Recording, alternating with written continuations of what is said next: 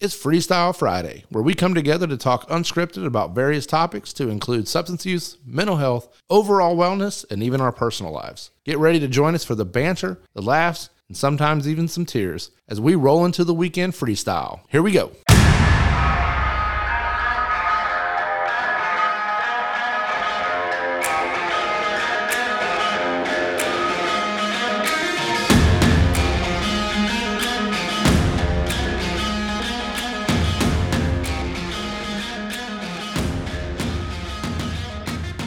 Welcome to the Recovery Mile, a podcast where we discuss all things substance use and mental health from a professional, practical, and personal perspective. My name's Tommy Morris, Director of Business Development at 12 Oaks Recovery. So, with me today, I have a special guest. I have Kim Warren in here, and she's going to be sharing her story, her recovery story with us today. Okay, so just keep in mind that I'm I'm naturally weird and crazy, but I expect that's all you're gonna. I mean, Well, that's part of the joy of interviewing. to know to know me is to love me, right? yeah. Yeah. yeah. It's part of the joy of it. So, how's your week been so far now that we're on hump day? So it's interesting that we're doing this this week because my anxiety's actually been very bad this week. So, I saw your Facebook post. That, Yeah. So today would be my mother's 70th birthday, and she died almost three and a half years ago yeah. at 66. My dad died at 56. Wow. Mm-hmm. Yeah. So, mm, you know, I don't know. That's why I try to live every day to the fullest. So You the have to. knows? Yeah, you have Yeah. to. You know, you don't know. But for some reason, I tend to have a harder time at birthdays than Yeah. I do like the death dates. You know, the death dates. I think when when everybody and I've had very close. So my dad died in 2007. Then my cousin, who we called each other sisters because we were raised together, Wow. actually died um, in 2016. And what happened was she got brain cancer. Now, this girl was as healthy as you could be. Her mother, my mother, sisters. Both our mothers got breast cancer for the first time, late 30s, 40s. Wow. Both mothers got it a second time. So she and I would be like, well, when we get it, I mean, honestly, that's how. Oh, you just that's, expect it. Yeah, like, well, when, when when we get it, you know, we'll do this. So at 40, she finds out she has brain cancer. Wow. And honestly, my was like, you're supposed to have breast cancer. Like, not brain cancer. What? Yeah. But that was this time of year. And then two months after that, my mother got diagnosed with metastatic breast cancer to the brain. So at the same Wow. time, they both had brain cancer. No kidding. And that was all this time of year. So um, Amy died in 2016. My mom died in 2017.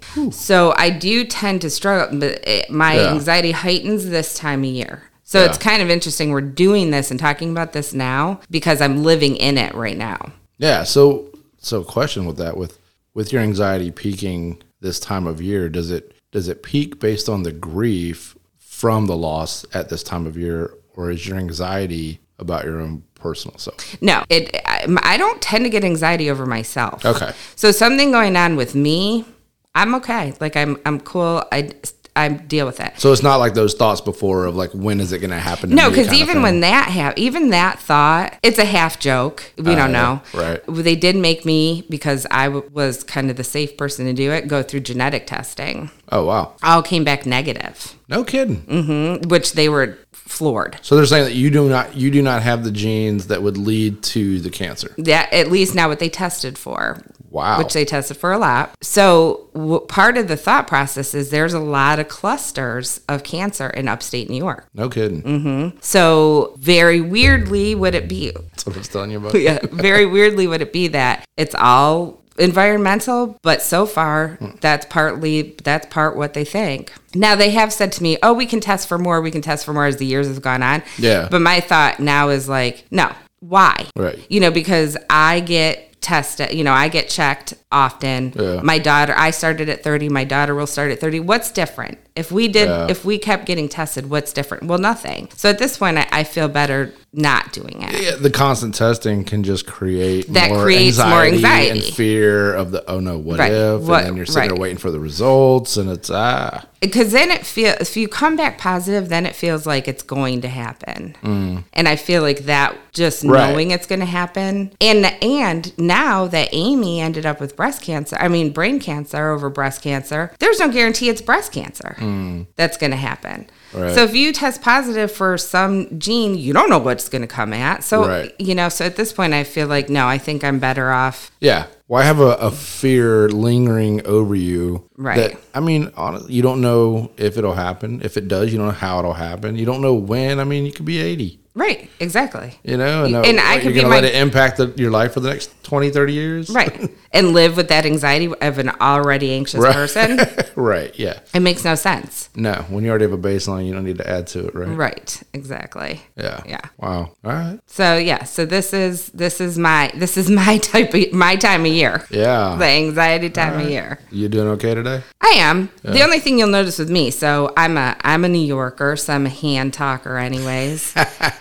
But you will see more of it. Yeah, You'll see little more ta- hand talking, more movement, maybe my legs up and down, up and down. I do take medication. I am absolutely open, very open about it. I'm very open about my mental health period because that's the only way I'm going to be able to help people. That's why I went into counseling, you know, part of it. So I'm very open about it. So if you do see me acting a little Extra different, fidgety, yeah. then I'm open. Ask me. Yeah. You know, I'm I'm very happy to talk about it. That's cool. I'm glad that you're open. You know, so when we first launched this, we were, you know, discussing the whole recovery word and whether, how to use it and whether we should use it. And do, do people kind of associate it with substance use and not necessarily with other things? But really, recovery does apply to mental health, physical sicknesses. You know, we go into recovery after surgery and things like that. And so it's it's cool to have you on because you're our first, I think, story that's not substance or, or addiction related Mm-hmm. right? First recovery story uh, because our first one was directly. The second one had a loved one who went through it, and it was kind of their story. So I'm glad that you're coming on to share your story. No, I'm happy too. And like, and I do think that's a little bit of how people think. Because even my daughter said, isn't that the recovery mile? I, and I said the same thing. I said, yes, but we, we're always looking to recover. Yeah. You know, no matter what it is going on with us. You know, and there is that little bit of stigma, I think, of like, well, that's just for substance abuse. Right. You know, even in, Yeah. in my job working, so I, I do the utilization management, the insurance lady, Yeah. as I'm called often. And when I'm talking and doing a review, we'll talk about recovery. And even sometimes those reviewers will say, Well, I thought this was mental health. Yeah, it is mental health. Right. You know, that's okay that they're that they're we're looking at what that what is it going to look like when when they're done, when they Yeah. are on a good management, a med management, they got coping skills. What is that going to look like? Yeah. That's starting to recover, right? It is, yeah, and I and I like that because I think I mean I associated it more with substance. I mean that's the world I come from, right? I, Mm-hmm. Right. I was addicted to pills and got into work here before we started doing primary mental health. So my whole world was substance, and I never associated the word with recovery with. Even though, yeah, I was like, oh yeah, medical, yeah, you do medical recovery, Mm-hmm. but from the mental health side, I didn't. But then talking to more people who come from other areas, the Midwest or out west or up north, the, the term was more seemed more synonymous with all of it, right? With mental health and addic- like the overall person, whatever Right. you're battling. And I was like, okay, that's cool. So now, yeah, I want to kind of break, use this as a means to break through that and get people to see it, you know, more in that light. I think. Right. So And, you know, I'm very lucky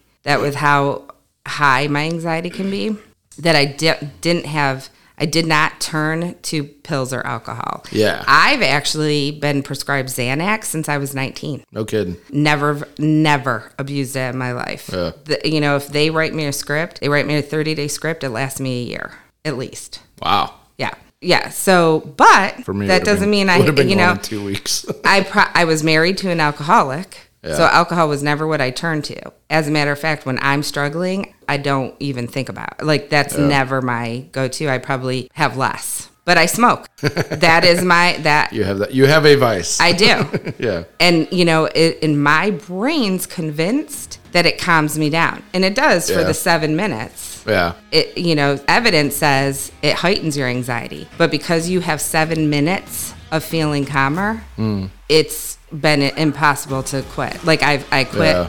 something happens, I go right back to it. You're addicted to those seven minutes of Yeah, calm. I'm addicted. Exactly. You're That's like right. you're like in a day I can get at least an hour. exactly. I got an hour of deep breathing.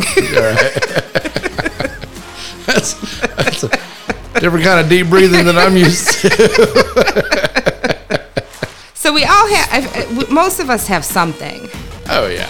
Oh yeah. Yeah. Some level. Yeah. Yeah. Thank you for listening. We're dropping new episodes every Monday as well as bonus episodes throughout the month. So be sure to subscribe on your favorite podcast platform so you don't miss an episode. Also, make sure to leave us a review and share the podcast with your friends. You can also find us on recoverymilepodcast.com. There you can see all the platforms that we're on, as well as stream the latest episode. You can also connect with us on social media by going to Instagram, Facebook, or Twitter and searching The Recovery Mile. The Recovery Mile podcast is brought to you by 12 Oaks Recovery. If you or someone you know is in need of help for substance use or mental health, please reach out to 12 Oaks Recovery at 1 800 622 1255.